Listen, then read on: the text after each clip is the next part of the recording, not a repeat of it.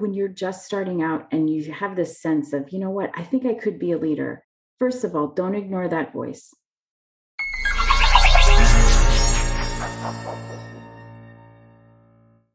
Hello, and welcome to Doc Working, the Whole Physician Podcast. I'm Jill Farmer, one of the lead coaches at Doc Working. And today we are talking about leadership in physicians and ways that you can help find your inner leader and also work on some of your vulnerabilities when it comes to developing as a strong leader. And we have the absolute perfect person here with us today, in my opinion, to talk about this. Dr. Inga Lennes is a physician as well as an MPH and MBA. She is the Senior Vice President for Ambulatory Care and Patient Experience at Massachusetts General Hospital and for the Mass General Physicians Organization. She's a practicing thoracic medical oncologist and quality of care researcher, also formerly the medical director of ambulatory service and the director of clinical quality at the MGH Cancer Center. And not only is she a trained physician, but she is a trained leader with a master's in public health from Harvard and a MBA from MIT.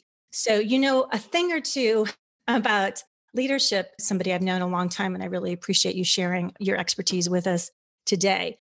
I know that you will say that often doctors don't recognize that they have a little bit more leadership foundational strengths than they know they have. Can you talk a little bit about that for us?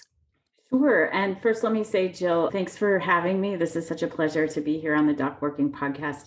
So, yeah, I teach leadership in our physician leadership training program at Mass General. And one of the things that I like to talk to doctors about are some of those skills that they don't even know that they have that are superpowers. And I think it goes back to some of our training. Physicians have a long road for training. And part of that training, when we become early doctors or residents, is making decisions rapid fire very quickly and then observing an outcome. Someone once told me, You're sort of like a mini scientist because we're making decisions for patients. We have to be attentive to the outcomes, and then we have to be able to leave the prior decisions behind. To be open to what we are hearing, the data that we're collecting, what we're finding out, and we have to make new decisions. And it dawned on me that this is something that there's lots of other people that work very hard to develop that skill set, to be able to make quick decisions, to be not too tied to the outcome, and then to think critically about what they're learning and to make new decisions.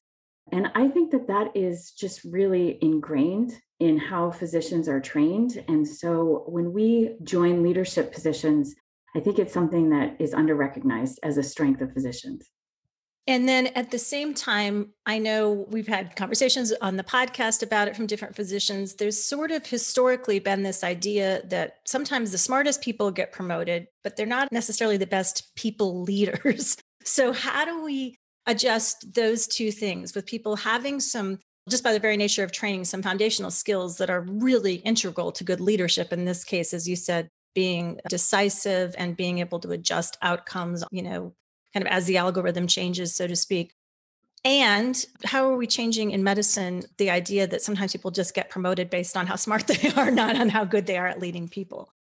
I think it's such a great point is that, you know, the face of physician leadership, I think, is changing as we see more people who are dedicated to honing the craft of leadership and to really developing skills I said before that I think physicians come with this innate training that makes them very good at some parts of leadership. I also think there's some parts of our profession that can also hold us back in leadership positions. And part of that is, like you said, the history of the way that physicians have been promoted traditionally is for academic achievement or for clinical productivity or for some other standards that may have some bearing on leadership, but may not too. May make you a really good individual contributor, but are not a great leader of people. And so I think these new skills of leadership, I mean, they're not new, they're old, you know, but now I would say newly recognized being a great communicator, being a fantastic listener, being able to be emotionally intelligent, to be able to hear something that you might disagree with and to hold your fire for a little while, to be able to really think about something and integrate it into your decision making. These are not always characteristics that physicians are known for, I will say, but I do think that they're important for the new generation of physician leaders. And that oftentimes, again, I do think that we have that superpower of being able to make good decisions and not being too wedded to the outcome. But there are other places where we really have to have dedicated effort to develop those skills like a muscle, like a great concert pianist. They don't show up to do their concerts having never practiced. Even people who are very good at something need to take some time to reflect and to work on those vulnerabilities, those blind spots that we all have. In your opinion, are things moving in the right direction? From what I'm hearing you saying, this is me reading between the lines, so you can tell me where I'm wrong. Part of what's changing is that we kind of had a model of what a physician looked like, what gender they were in many cases, and what kind of leadership looked like, which was, you know, this sort of kind of my way or the highway thinking around this. Do you think that as healthcare systems, hospitals, practice groups look for more diversity in who is stepping into leadership positions, that that is having an effect on what leadership strengths are being recognized and honed as well? Absolutely. I see that in the people who are being promoted and hired around me. I see it across the country and in all areas of our business and in other businesses as well. I think as the table is getting expanded and we see more diverse voices come to the table, I think the ability to listen is something that we value more and more. And I think also the ability to partner to make change in complex environments and to distribute credit. I think those are some of the new foundational skills that we see emerging in healthcare leaders. And to do that all in a very multidisciplinary way. So, you know, I work for a physicians organization and I'm fond of saying I represent the physician voice, but that physician voice has to be partnered with people who come from all parts of the hospital system in order to make effective and lasting change. And my highest compliment is when I hear from my colleagues from our advanced practice providers or nursing or other parts of patient care services or the administrative teams and I hear from a young emerging leader in those groups who says, you know, I've learned something from you. I count you as a role model. Those types of compliments, when they're cross discipline, I think are so meaningful because I do think that as physicians, and especially physician leaders, we're leading a healthcare team. And that's the important part of understanding this is that it's a team. And I think the more that we can position ourselves as leaders of that team, not just of our discipline, I think that the better it is for physicians in general. And I think it's also as individual leaders, it's much more fulfilling. I mean, it's just a nicer way to work. Like I always say, I always like being part of a team. And so thinking about that and being very deliberate in the way that we hold ourselves, the way that we communicate, who we connect with, I think is so important and for the future as well. Yeah, it's depressurizing in its own way because that's where a lot of times, especially younger physicians, when I'm working in a coaching relationship with them, and they'll say, I just don't know how I'm ever going to be, quote, good enough to be a leader or a division head or chief or whatever those kind of aspirational goals are. And I think what I'm hearing you say is if we start at that kind of day to day practice of how are you leading yourself and how are you modeling meaningful behavior, at every interaction, whether it's the janitor, a colleague, somebody else on support staff, patient. And I like what I've heard you say before. There's a stat that the percentage of physicians that, that don't mean to, but they tend to interrupt patients before they really hear what patients are telling them, and that impacts patient outcomes. I'm thinking that if you start honing your leadership skill by just practicing being a better listener every day on your patients, that's going to actually translate into leadership later. But tell me where I'm wrong or if I'm extrapolating too much there. Yeah, no, I love that. I learned that in medical school. So, the dean, the leader of my medical school at UMass, Dr. Lazare, published a paper. He's a psychiatrist. And this was, you know, many years ago. And it was seminal at the time because it showed that we tend to as healthcare providers as physicians we we interrupt our patients within 30 seconds of them starting to speak when we see them in the office. And that has downstream effects in the ability for patients to connect with us. And it's just such a great lesson in life in general. But i love what you said about young leaders. I get asked the same question and there's lots of people very forward thinking thinking about the accomplishments they need to tick off or what they need to do and in playing in bigger and bigger stages, on bigger stages, I should say.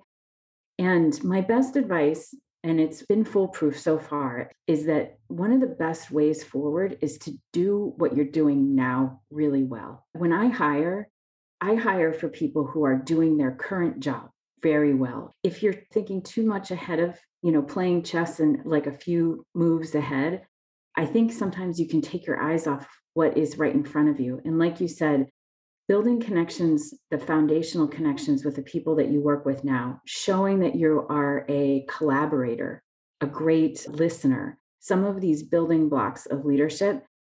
If you start to work on those foundational building blocks, the rest comes. People gravitate towards your energy and want to work with you. And then the issue is just saying yes to the things that you're interested in. So that's the other question I get is, you know, I have lots of opportunities. I can go this way or that. And really putting your energy into the things that you care about.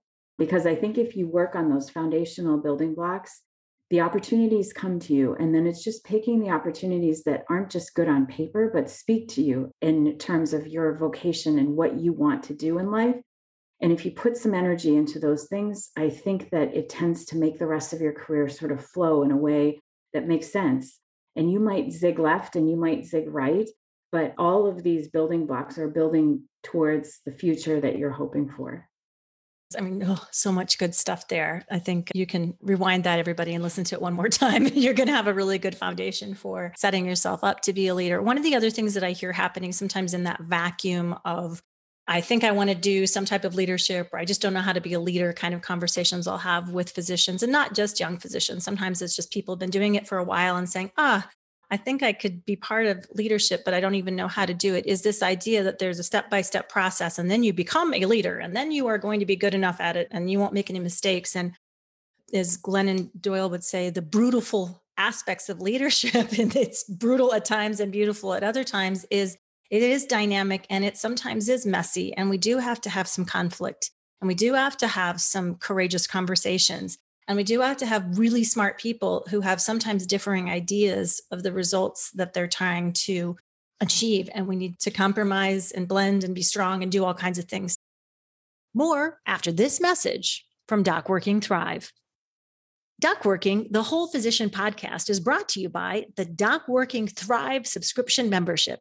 It is all the things you doctors have asked us for in one package. It's designed for doctors by doctors. You get group coaching by professional physician coaches around problems and challenges specific to you. You get a physician community where you can connect and build relationships with other physicians. Also, self paced courses that you take on your own schedule, full of information on things like time management, leadership, boundaries, communication, stress management, and so much more. All of this and more at an unbelievably affordable price. We built it for you, doctors. Go to docworking.com to sign up for DocWorking Thrive today. You'll be so glad you did. So, what are your thoughts for people that think that there's a formula or that once they figure it out, it's smooth sailing? Well, I think, you know, my life has taken a lot of twists and turns. And I was just telling someone this that, you know, if I could go back and tell you all the things that I thought I was going to do with my career, and uh, almost none of them have happened, but other really great things have happened. So I think, you know, being open. The other thing is sometimes when you're just starting out and you have this sense of, you know what, I think I could be a leader. First of all, don't ignore that voice. I think women, especially, take that voice and they say, oh, that's too much. You know, I shouldn't say that. I'm being a little bit ahead of myself. Like I'm being a little bit too forward. It's not becoming for a woman to sort of think, oh, I could be a good leader. So, first of all, don't ignore the voice. Second of all, it's hard to just pop right into a leadership role. Like you said, you have to demonstrate leadership qualities and then take advantage of a leadership opportunity. So, if you think about it in that order, is how am I going to demonstrate that I am a fantastic leader? And then you can start to go pull those opportunities towards you, ask about leadership opportunities, look into starting something yourself. You know, maybe there's a program that needs to be started that never has been started before. Start the program, start to look for collaborators.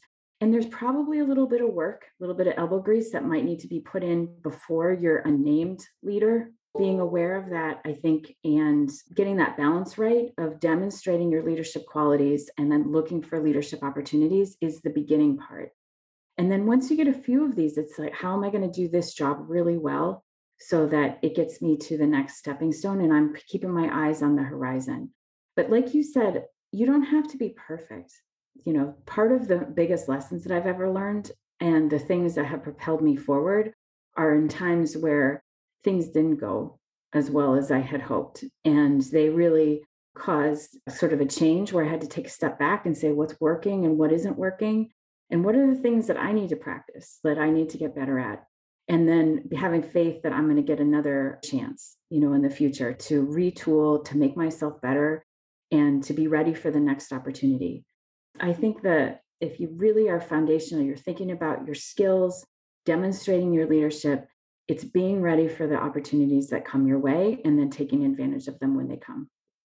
Such good stuff. And I think one final thought I want us to play with a little bit is I think sometimes people have an idea that there's this linear ladder kind of way, like I need to get to this title and then this title, and that's, you know, sort of success in that linear fashion. And what I've had the experience again with some fantastic physician clients is sometimes helping them as a trusted thinking partner to recognize that even though you know the sort of the next step is to be ex leader. A lot of times what they're really fascinated with or what they're really passionate about or interested in is leading something else that isn't necessarily in that linear job title. And so broadening the definition of what leadership is as you talked about it leading in daily life just in every interaction thinking about how we can be a meaningful role model and lead with equity and inclusion and all of those things but also that sometimes it's okay to step off that ladder and think about how you lead change, how you lead improvement, how you lead in those areas can be meaningful as well. Can you talk a little about that? Yeah, you know, one of my favorite books that I read, well, other than yours still, but the other the other books uh, there's a book, I forget the author's name, but The Corporate Lattice is what it's called. And it's a book that I grabbed when I was in business school that talks about how, like you said, that we can really hurt ourselves thinking about the ladder and the next rung up and the next rung up. And that really successful careers of transformational leaders are not linear. They actually are turned on their side, you know, 45 degrees, and you're moving, gathering skills in one direction and then gathering skills in another. But over time, you know, overall, looking at the lattice, we're moving up, so to speak, but it's not straight up and I think one of the most important messages I have is that that is a stronger foundation for a successful career than going straight up the ladder. I firmly believe that. Some of the most transformational and important leaders that I've seen in healthcare, they have done a variety of different things and they've taken on special projects or been a committee member. You know, this is the other thing is that in this day and age, being an effective member of a team is also a leadership muscle. You know, and there's certain times when I join committees where I have to say to myself, you know, you're not here to lead this. You're here to support the person who's leading this and to make it a successful outcome. And to me, I look at that when I hire as people who can move in and out of both roles because of the matrix nature of healthcare. That is an essential skill. So you should not feel bad about the trajectory up a ladder. If you're moving to the left, moving to the right, gaining skills, creating that foundation of great leadership skills, the ability to move in and out of leadership positions and to support the project and the outcomes. Those are the things that are going to take you so far. And also, not just far, but the places that you want to go. And that might be different.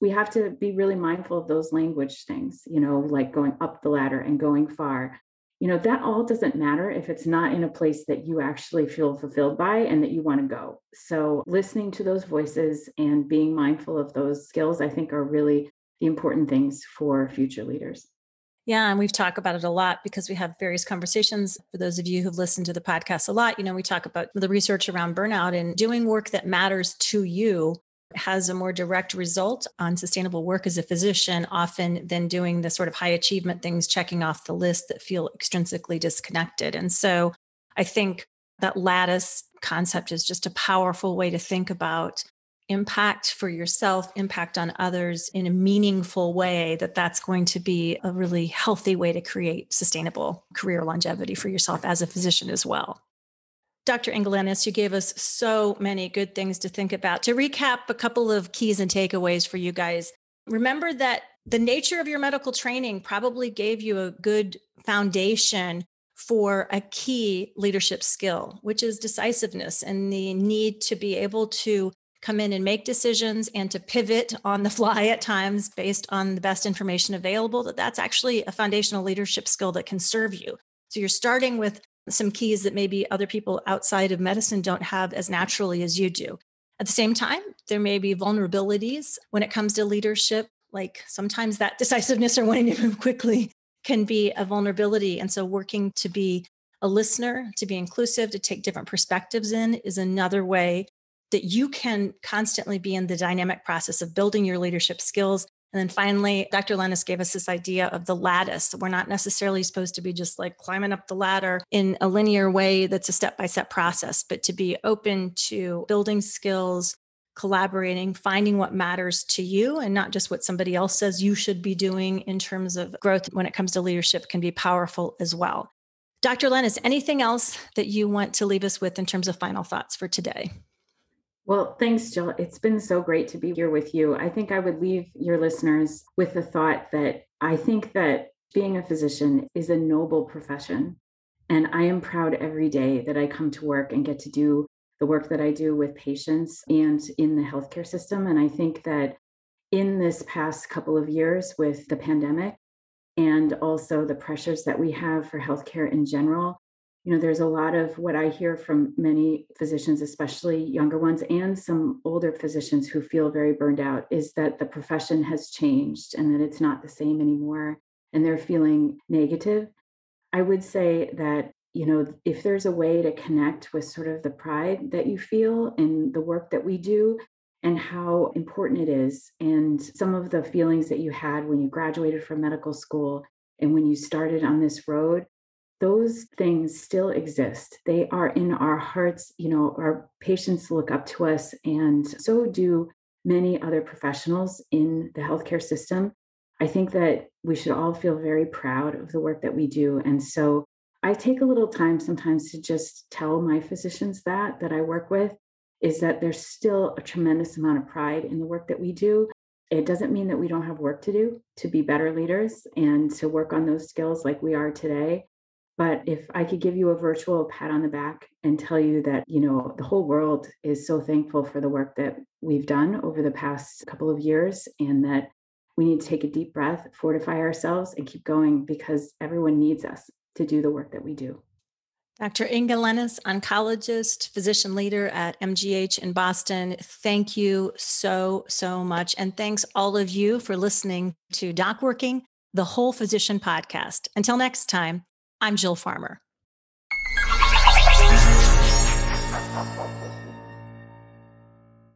Stay tuned for more from today's guest after this important message.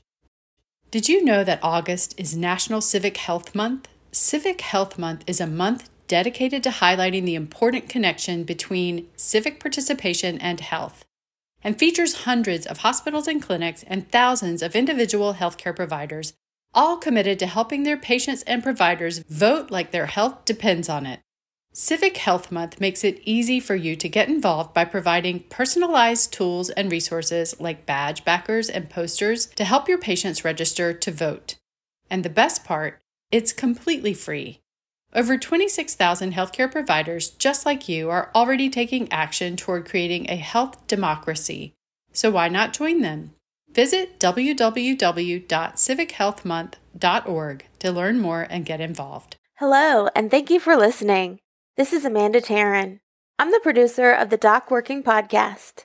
If you enjoyed our podcast, please like and subscribe. We would also love it if you checked out our website, which is docworking.com. And you can also find us on YouTube, Facebook, Twitter, and on Instagram. On Instagram, we are DocWorking1, and that is with the number 1. When you check us out on social, please let us know what you would like to hear on the podcast. Your feedback really means a lot to us. And if you're a physician with a story you'd like to tell, please reach out to me at amanda at docworking.com to apply to be on the podcast. Thank you again, and we look forward to talking with you on the next episode of Doc Working, the Whole Physician Podcast.